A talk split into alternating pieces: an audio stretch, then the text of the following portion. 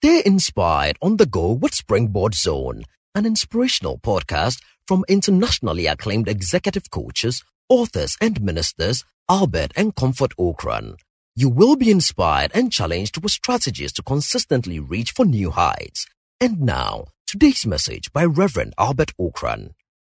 My guest for tonight is the executive director of the EcoBank Venture Capital Limited. She will be helping me understand some of the issues that we'll be talking about, very important issues. And our topic for today is setting and maintaining world class standards. Setting and maintaining world class standards. And along the line, we'll be joined by a couple of big stakeholders from the Festival of Ideas. I'll, I'll raise Moses Baiden, who will be speaking at the festival about decision making and risk management for emerging leaders. And then also Kojo Heniche, who's been a resource person at the festival in the in the years past and a regular attendee, a big stakeholder in the festival, to share their own perspectives and why you must definitely be on the festival on Thursday night. But tonight, if you are a CEO or a CEO in the making, stay tuned to Joy 99.7 FM because this is deep. Well, so tonight we want to look at setting and maintaining world class standards, and I'm joined by Rita Chega of EcoBank Venture Capital to help us understand. She's the executive director of EcoBank Venture Capital. Rita, welcome to Springboard. This, this must be your first time on the show. Thank you. Yes, it is. Right. So let's let's break down the issues, and I hope that you. Um, let me first say a big thank you to EcoBank for sponsoring this broadcast. It's it's been um, probably about five years in the trot, and we are we, we appreciate the bank for the investment in the future and also in the human capital of this nation. We are very pleased to be associated with you. Right. So let's start with the subject of world class standards. Why should companies, professional bodies, and governmental agencies? I mean, we've talked about banking, finance, insurance, aviation, educational institutions. Why must they pay attention to this big subject of succession planning? Why is it so important that they stop to think about it? Rita. Hmm, businesses are going concerns. And um, basically, succession planning ensures that key roles have a substantive backup. Now, um, this is true whether it's a government agency or it's a professional body or any other entity succession planning basically prevents chaotic power struggle. And so you want to be able to ensure that when a position is there's a vacuum in a position, you have already you've already you already have in place the process for identifying and developing your future leaders or employees who have the skill set or the potential to develop those skills that can help them to move up the organization or to any other position. And so for the successor, it also builds um, capacity and capability. Right. So I somehow in this is the seventh session that we've had on this whole stream of discussions, and you use the word bench. I mean, you, you didn't use that in, in that particular sense, but you give the sense of having a strong backup system and so, for every role, there is not just a substantive person, but also the bench, the person who can step up should the vacancy become available for any reason. And sometimes when you talk about vacancy, people think the person must die or leave the organization, but the person could be could be on maternity leave, could be out on sabbatical, could travel for a year on a course, or anything. But I get the impression that this must require a lot of thinking, a, a lot of preparation, a lot of organizational application to ensure that it's done right. Absolutely. Right. All right. So, for a company listening out there, you're saying that because you're a going concern, you want to prevent a chaotic power struggle by ensuring that for every role that is available, there also are people that can step in should the need arise. We you're talking about world class standard. Let's let's settle on the words for the benefit of our listeners. What are standards, and why are standards important in business? Well, standards are established. Um, norms or requirements, the uniform criteria, methods, processes, and practices. And standards are critical in business because it ensures a uniformity in process that actually allows for measurement and evaluation. And generally, when you have that, it allows for, it's an enabler for so many other things for interoperability so that things can work together and actually get done. And from the user or from the consumer's perspective, it also gives a lot of confidence because the consumer is a consumer knows that at least some expectation that is imbibed in the standard is, is something that will, will, will come home with um, that consumer. And so, because of that, there's very little consumer dissonance. Right. Because standards prevents um, errors. Right. So I, I, I liken this to an arrange, um, a very interesting development. The first time I saw it, it was it was from the part of the world where I was coming from. It was quite a shock to me. So sitting in this bus with the driver, and then the bus gets to a particular point, the driver just stops the bus, gets down, and walks away. And within less than 15 seconds, a different driver climbs onto the bus at that point and just continues the journey. And I was like, wow, it was, it was, it was great for me because from the part of the world where I was coming from, it was not a very common thing. But it was simply because there was a system in place that had been built over time. The person knew exactly when the shift starts, where exactly to join, and it was there was no need for handing over notes. It was just a system, and the person just slotted in. So you're seeing that when that happens, there is confidence in by the, the customer because you know the system does work and when you say you will get there at this time you will get there it's reliable rita who who, who determines what is world class who determines a world class standard hmm. because you can find people saying that I mean, their mission statement says, "Listen, we are world class." I mean, the, the thing is pasted on the wall, but you experience the thing and you say, "This, who made this thing world class? Who determines what exactly is world class?" Well, um, historically, World class standards have been determined by a number of organizations. I mean, we have the International Organization for Standardization, ISO, and it's the leading international standards organization promoting worldwide proprietary industrial and commercial standards. Right. We also have the um, International Electrotechnical Commission, or the IEC, this is non-for-profit, um, non-governmental international standard, and it deals more with the electricals and the electronics. And so here we are looking at related um, technologies and a vast range of technology from power generation, fire, fiber optics, solar, office equipment. And basically, what the ISC does is um, it certifies whether an equipment system or component conforms to international standards. Right. So let's say that a, a, typical regulatory or a typical body in charge of standards walks into a, a firm, maybe invited to evaluate the firm. What what are some of the things that they are likely to be looking out for? do you have an idea about what, what are some of the the, the benchmarks, some of the mm. issues they will be interested in? Um, well, um, normally it depends on, I'd say, the particular firm because right. there are various standards. We have IATA, for instance, that looks after um, aviation. Right. We have um, for financial reporting, we would be looking at um, IFRS. Um, for credit, um, for evaluation of credit from an investor standpoint, we would be looking at um, rating companies like Moody's, like Standard and Poor right. and Fitch. Right. But then I would say that generally some of the parameters that are used to measure international or world class standards are those parameters that ensure that we are really looking for what is best in class. And therefore, um, we would look at companies that have that are competitive both domestically and globally. Um, we would look at companies that are engaged in continuous improvement, um, companies that take process re-engineering very seriously, um, companies that take training as a critical investment. And then um, normally such firms, when um, they adopt a critical process, there are no exceptions. And um, this is because everybody in the industry understands or in the company understands what um, the key performance indicators are and what the key metrics are. The the data which they use, or there's normally a lot of data integrity, and then this data, which is reliable, is normally used to monitor and review their um, what they do. And generally, work updates do not lack, so that if if you intend to to do something, it, it, it is monitored and it gets done.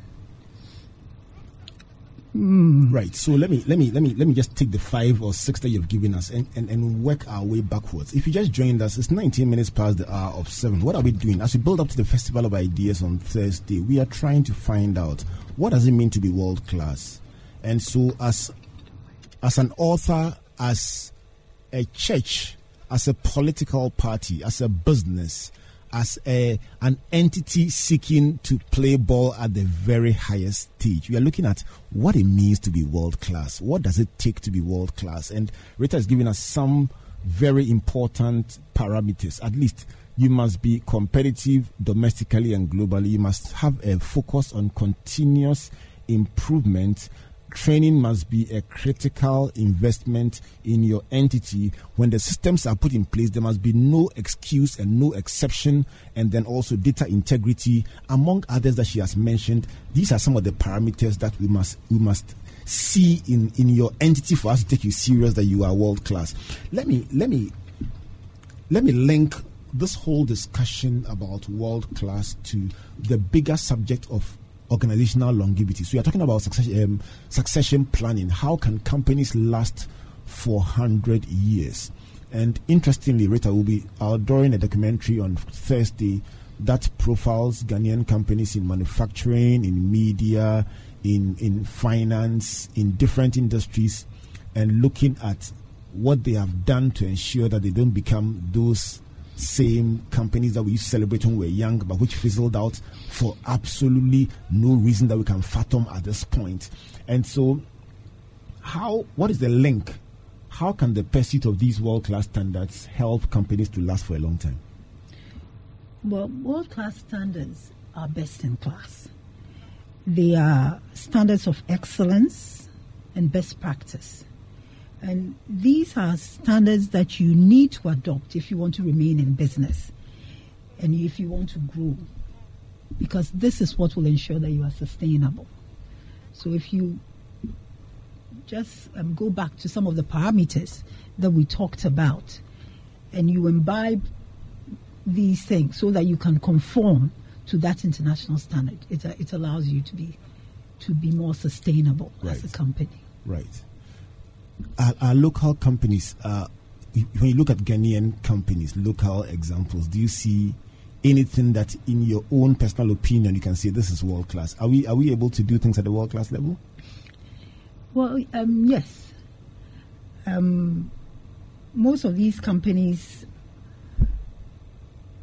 they just need to grasp what it is that world class is. Right. And once they do that, it's all about benchmarking and benchmarking is great when it comes to assessment and objectivity.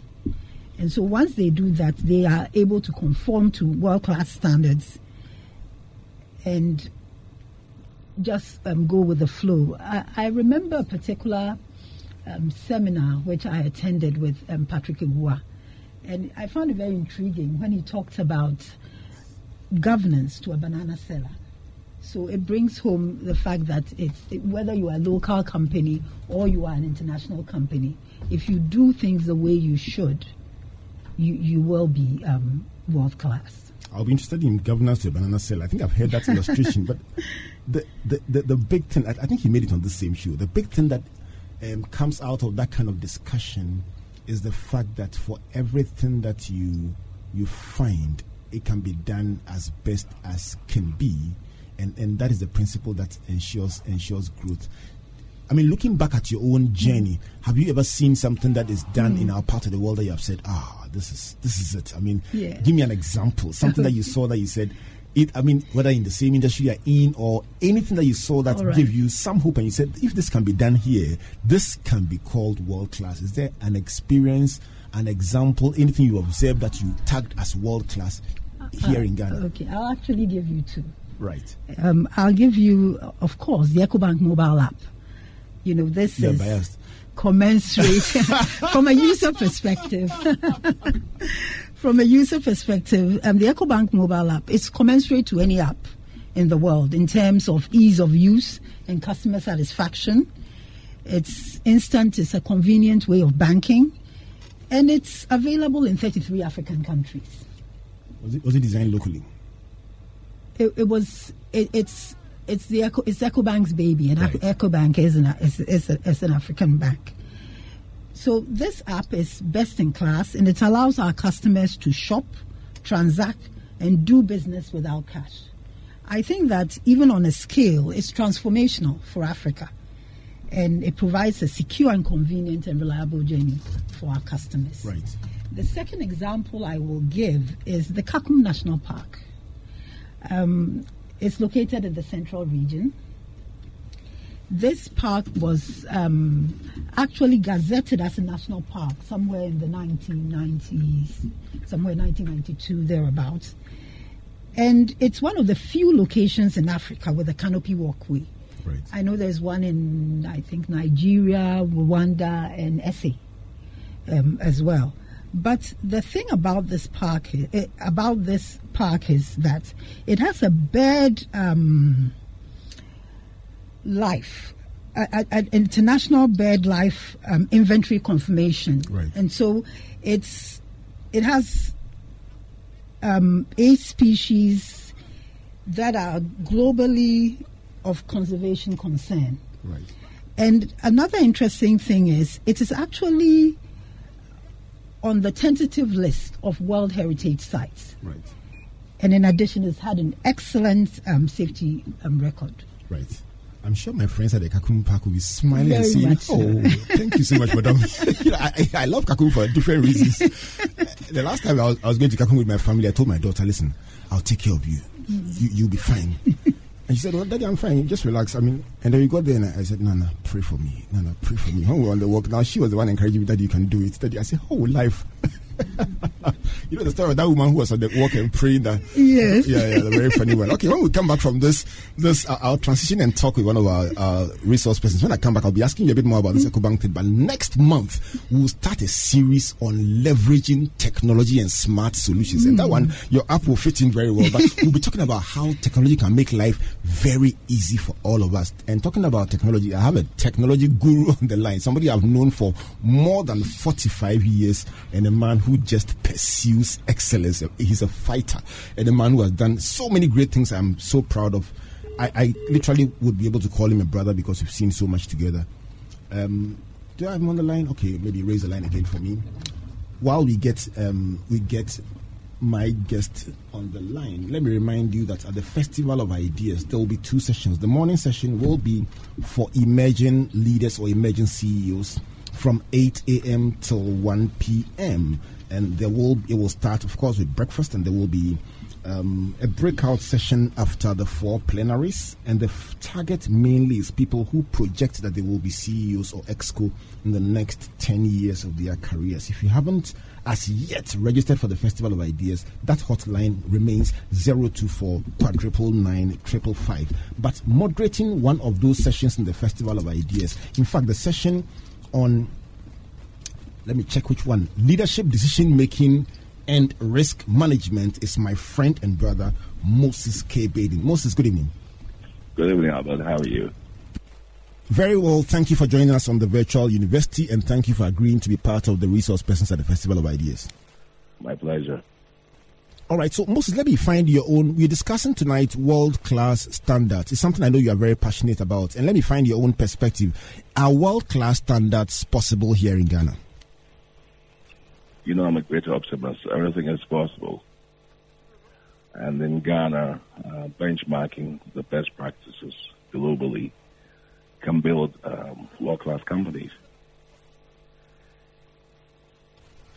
So what um, moses what, what would you call world class? From your perspective as a ceo as a corporate leader what would you de- what would you f- define as world class in your your own opinion? Well it's a broad subject but um, world class basically runs through everything. It starts from the vision of a company and the vision of the company is world class and is globally focused. But you start to benchmark that vision against other companies and organizations who have similar visions in the world. So instead of benchmarking against uh, a local standard, you'll be looking at the best practices internationally for whichever industry. So, for instance, uh, since Ecobank is talking about the app, let me talk about world class when we talk about markets, for instance. I mean, we have the um, one of our subsidiaries, ICPS, which is benchmarking globally the industry and products and the identity, security, and solutions market.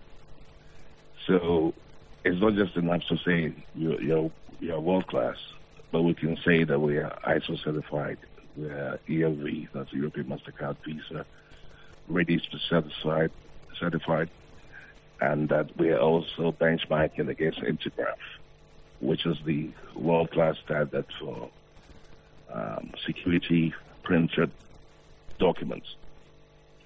So basically, world class beings uh, being able to compare yourselves and your best practices and your different resources, systems, and subsystems to international um, organizations and being able to have the metrics to measure your output performance and the specification of your products and quality to all the standards of all the same organizations and companies which are leading um, these industry areas globally.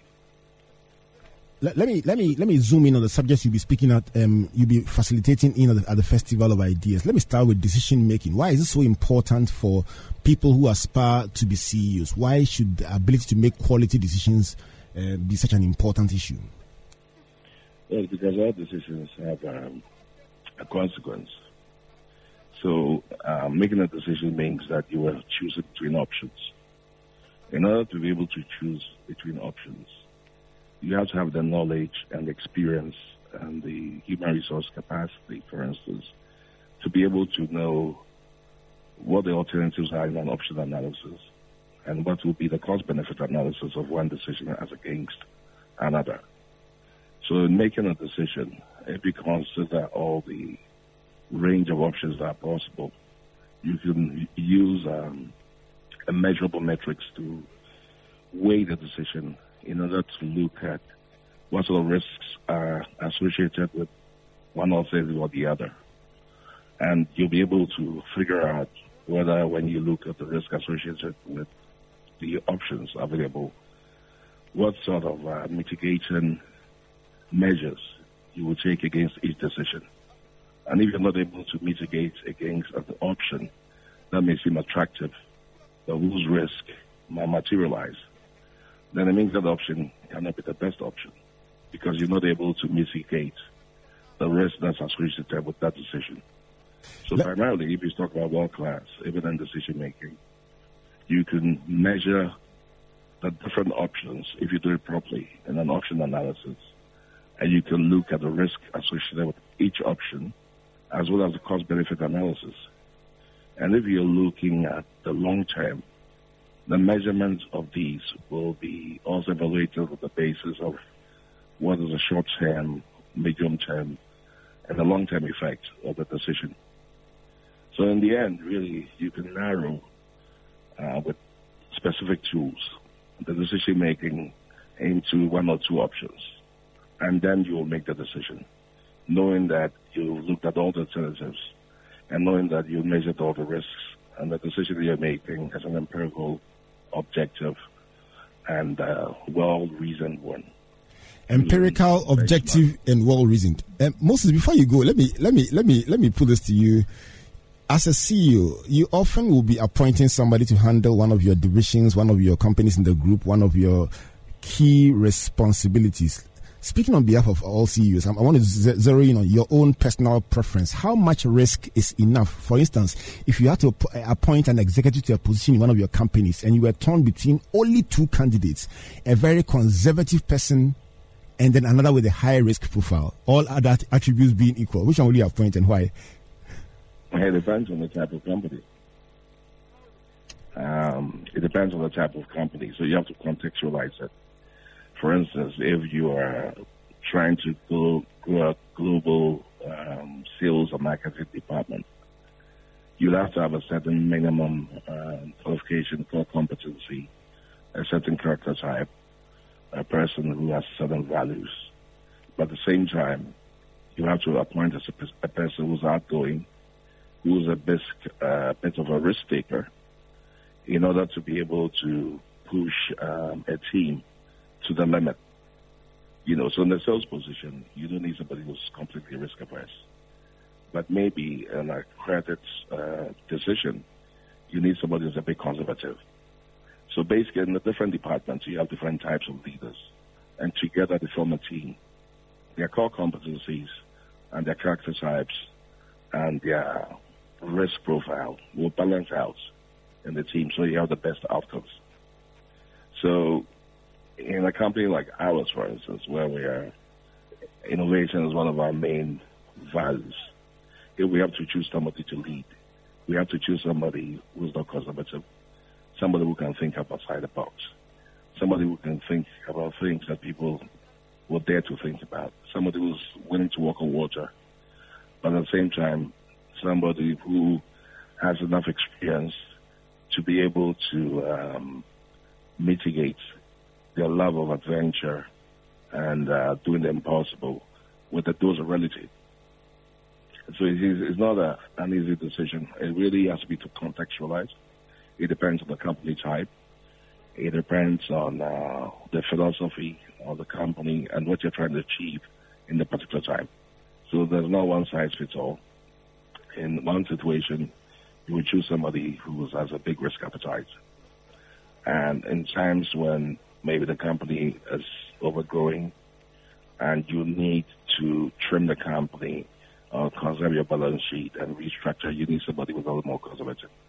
So time is everything. Type of company is important. And the objective to achieve for the um, particular moment or time also goes into that decision. So I can't give you a straight answer, unfortunately. It all has to be contextualized. You actually have given me an answer. and, and, the good news is when you talk about walking on water, I smile because it's, it's, a Sunday for a pastor. Walking on water is a very nice prospect. Let me end with this one, Moses. Uh, why should people be uh, at the festival on Thursday and what should they expect if they come to your breakout session? Oh, I think that knowledge is everything. And to be world class, what we really need is, is knowledge. Uh, in my recent uh, keynote address in the CEO's Forum, there's one key message that I try to communicate, which means that we need enlightenment in leadership. And enlightenment, I define it as knowing the consequences of your action because you have enough knowledge to know the not just the short term, but also the medium and long effects of decision making as leaders. And if we're going to build world class companies, our decisions must be based on the long term, on building global companies that will spend, you know, will extend beyond our lifetime and will stand the test of time. So we'll move companies from just being a profit center for somebody's pocket, but into great global envision companies which will live long beyond the life of the founders. Thank you very much, Moses. And Moses Baiden is the CEO of the Margins Group, and he will be facilitating at the Festival of Ideas on the subject of leadership, decision making, and risk management. He's one of 12, 12 CEOs and top leaders who will be helping us understand the attributes that one needs to become a top executive. And Rita, the response I mean, we are very happy with the response that we've gotten. We began this journey last year. I mean, the festival is in its 11th year, but in the 10th year of the festival, we actually dedicated a morning session to grooming the next CEOs. And it was born out of different experiences, including somebody who was suddenly, he had been praying to God to be made CEO and then suddenly was invited for the interview for the position of CEO and panicked and ran to us saying, What should I do? And I said, But what were you praying about? He had been praying to become CEO, but suddenly when the door opened, he had no clue. He had no clue about decision making, he had no clue about systems and structures. And so we said, Listen, let's go and research into the top 10, 12 things that appointing companies all over the world look for in a CEO and then create different breakouts to focus on one each of these top 10 12 issues and find one CEO who has experience in that area to outside even the main plenaries, sit in the gardens with these people, have a discussion heart to heart about what to do at the next level and the next level and continue this discussion probably through WhatsApp and other means to ensure that people are being mentored to, to achieve their own reality. What, what do you think of the whole concept of the, the breakouts? Did you have the benefit? Did you have the benefit of that kind of coaching when you were stepping up at the beginning of your career? Well, yes, I I had an excellent mentor um, who really um, assisted me to was, get was to it where- helpful? Uh, extremely. Um, I went into EcoBank and worked under um, Albert Essien, who Right. is is known so well. Right. Last year he was our keynote speaker, one of our keynote speakers in the in the festival, and he, he did a brilliant job on on the subjects. Right. And, and he's taught most of us what we know. So mentorship Right. is key. Right. Let me get Kojo Ohinichi on the line to also talk about his experience from the Festival of Ideas. He spoke a couple of years ago on the festival platform and definitely will be there um, as one of our key stakeholders this this Thursday. But let me remind you about the evening session. I've spoken about the morning quite a bit, and some some people are asking what's happening in the evening. Let me tell you something. The evening is going to be big because that is when the the the CEOs, the decision makers gather, and for anyone running a firm, running a business, wanting to be where the major decision makers are, a significant chunk of the nation's CEO, um, uh, GDP will be gathered at, the, at the Festival of Ideas, the evening session, and you want to be there when the decision makers gather. And one of them is definitely the, the CEO of the IFS group, Kojo Ohinichi. He's a regular here on Springboard, your virtual university, and also at the festival. Kojo, good evening. Welcome to Springboard. Good evening, Albert. Thank you very much. Right, so Kojo, we've been discussing tonight world class standards in our build up to the Festival of Ideas. Our theme for the Festival of Ideas this year is succession planning, and we are focusing on people like you, first hmm. generation leaders who have built companies, put your blood, sweat, your life savings into a company, and who also are growing older and need to see competent people take over and ensure that the companies are existing way beyond you. How critical to you, Kojo, is this discussion on succession planning? Very important. Um, I've, I've told my friends that I'll be retiring at age 75, so I think I guess I have a bit of time. But nevertheless, I, I think it's, it's important because you need to have a pipeline of people who carry out your vision. The thing is, um, even if you remain uh, for for a long period, you are also thinking of expanding and sustaining the business, and and you need uh, a pool of talents who can fit in. I guess the succession planning means that your Kumasi office, your Tadi office, wherever you are operating, must have the same standards as the place where you are based, right in your office at Ophelia House. And so you want to ensure that throughout the system, certain standards are maintained. Could you, how difficult is it to be world class in Ghana? I think it's you know it's it's not really different um, with uh, other places in the world um, maintaining standards really is one of the key building blocks for sustainable growth, uh, and it sets the basis for consistency in quality. Um, and it really, it sets the rules of engagement as well. And you can't achieve any growth without sufficient planning. When people talk about Ghana, I think it has a lot to do with culture. And so, Eh, when you, you the, the standards can be can even be copied from other places, but you need culture. You need to change. You have to pay attention to the culture and, and transform it. You need to nurture the im- implementation of your standards, and we have to ensure enforcement as well. And so you have to get a team that has a transformational agenda. That you, you change the culture at the place and get them to understand that they are as good as anybody else uh, in the in the world. And and for me, as as an entrepreneur, it's, it's important because if we don't if we don't get world class standards, we shortchange our clients, and we hurt our communities, we damage trust and reliability. Our customers expect a certain level of consistency. So if you don't do that, we damage trust and, and, and reliability. And, and quite clearly, we sabotage our own progress. Shortchange our, our clients damage our community and then sabotage. These are very strong words you are using. Could you let me let me let me finally ask you why people should be at the Festival of Ideas on Thursday? You've spoken at the festival a, a few times, and you also are a regular stakeholder at the festival. You make it a point to be with us every year. Why should people be there this this year? First of all, for me personally, um, I've never bought there because it's you know iron sharpens iron you come and meet other people. I'm quite happy um, uh, Mr. Baiden and, and people like him are, are speaking.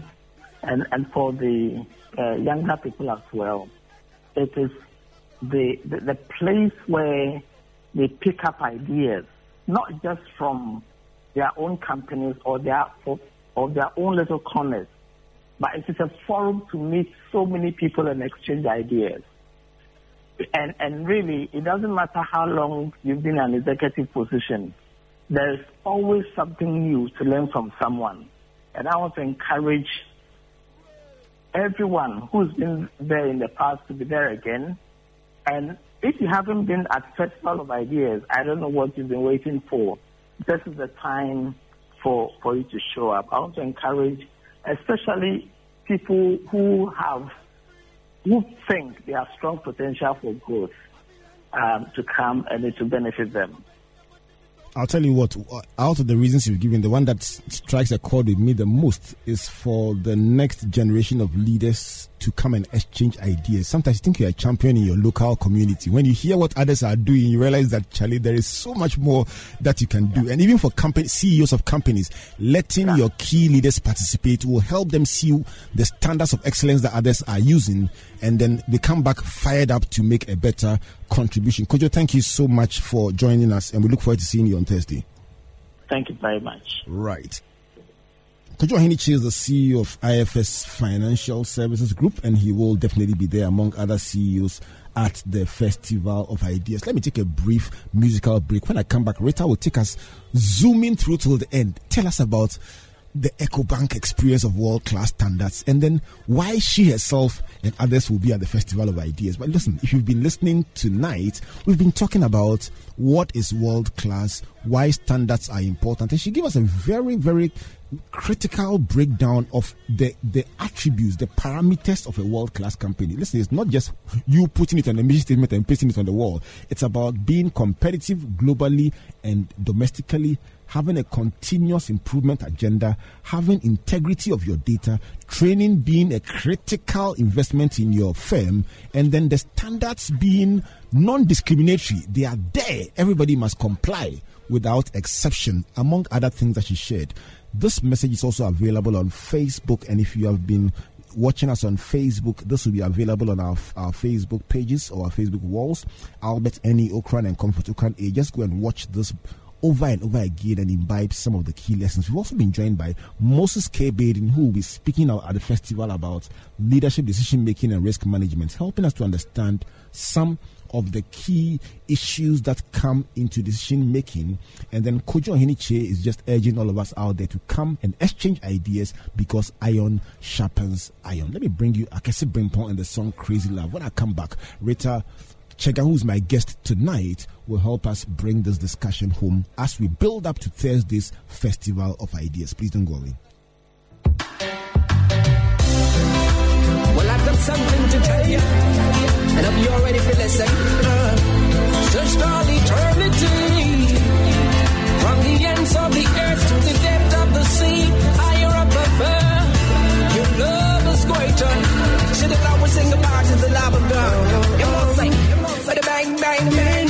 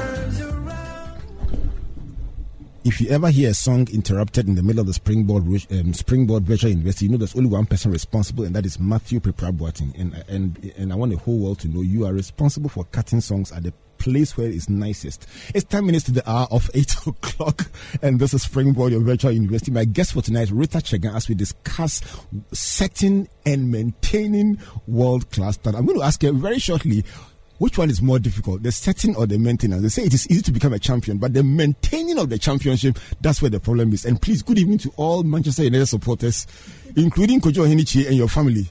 In my family, everybody knows that everybody is Man including, including the dog. There's only one Barca fan. All the rest are Man U. Even the Barca fan is an associate Man U supporter. But that's all right. Um, Rita, do, do, do you like football? No. All right. You are safe. you are safe in the studio. All right. So let's talk about the EcoBank experience for a minute. And and the reason I come to EcoBank is because you mentioned that you're a Pan African bank, and I'm just imagining that as you talk about world class standards, in in in, an, in a firm like yours that has branches in different countries and then also operations in different countries and then different branches in the same country, how do you ensure that? The standards are the same and they are replicated without fail. I mean, the kind of standards you describe, mm-hmm. how do you maintain them across so many branches and so many operations in different countries?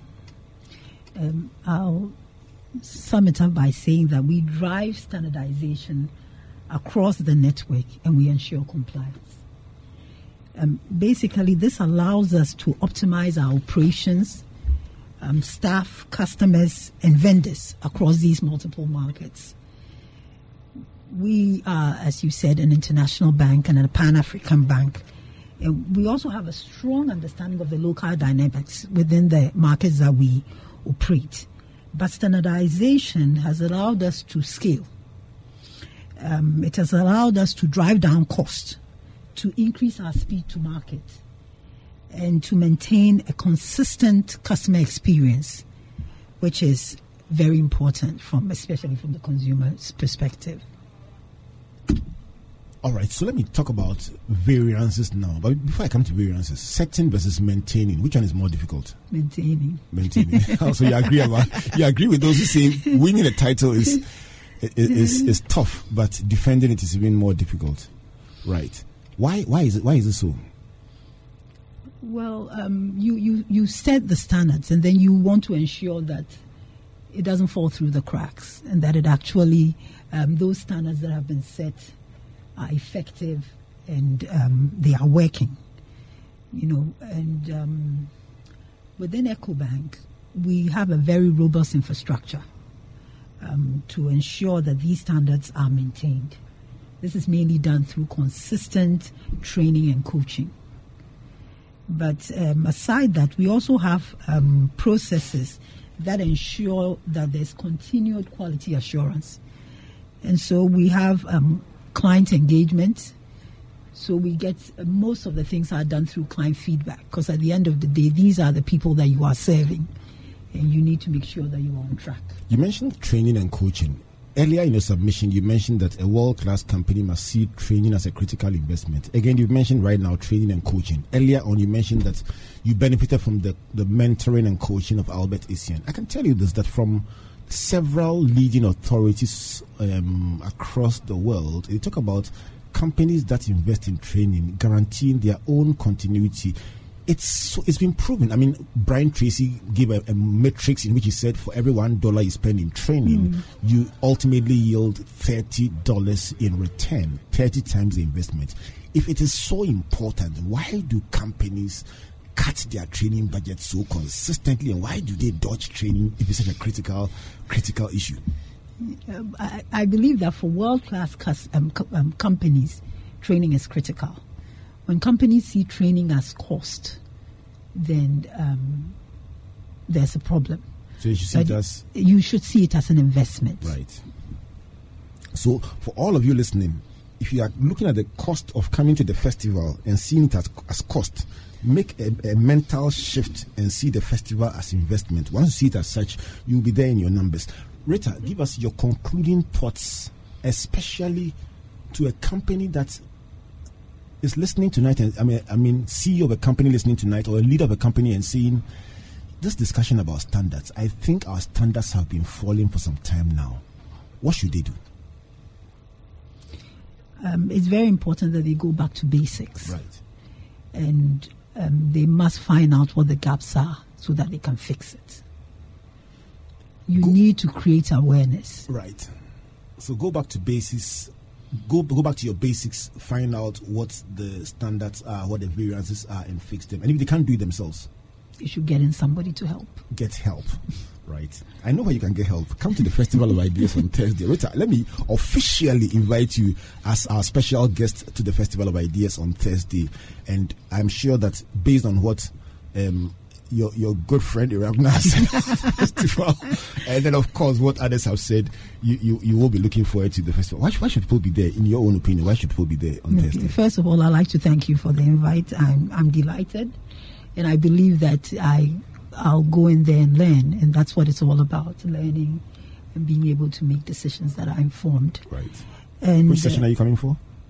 I'm coming for the evening session. That that's what's in the card is world Right, class. I just received it. Thank you very much. And I'd also like to thank the listeners who have been part of this conversation. But for the aspiring CEO who, um, um, I'd say that you should take this discussion seriously. And this is because pursuing world class um, standards ensures growth Right. and actually drives um, consistent workflow processes.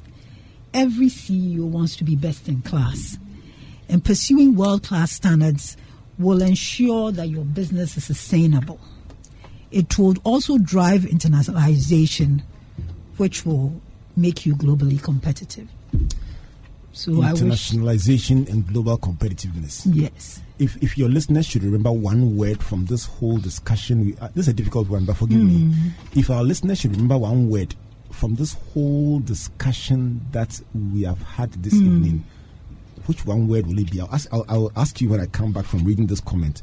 What one word should they remember from Rita Chega this whole hour that you have been with us? Hmm. When I come back, I'll ask you. Let me conclude with thoughts of a regular attendee of the hmm. Festival of Ideas from from Sunyani. His name is Robert Mensah, the general manager of Usbet Hotel. Coming all the way from Sunyani, he says, I am based in Sunyani and have attended the last two editions of the Festival of Ideas. The impact on my career and personal development has been phenomenal. It's where traveling to from any part of the country or the world. I will definitely be there. Rita, one word for our listeners.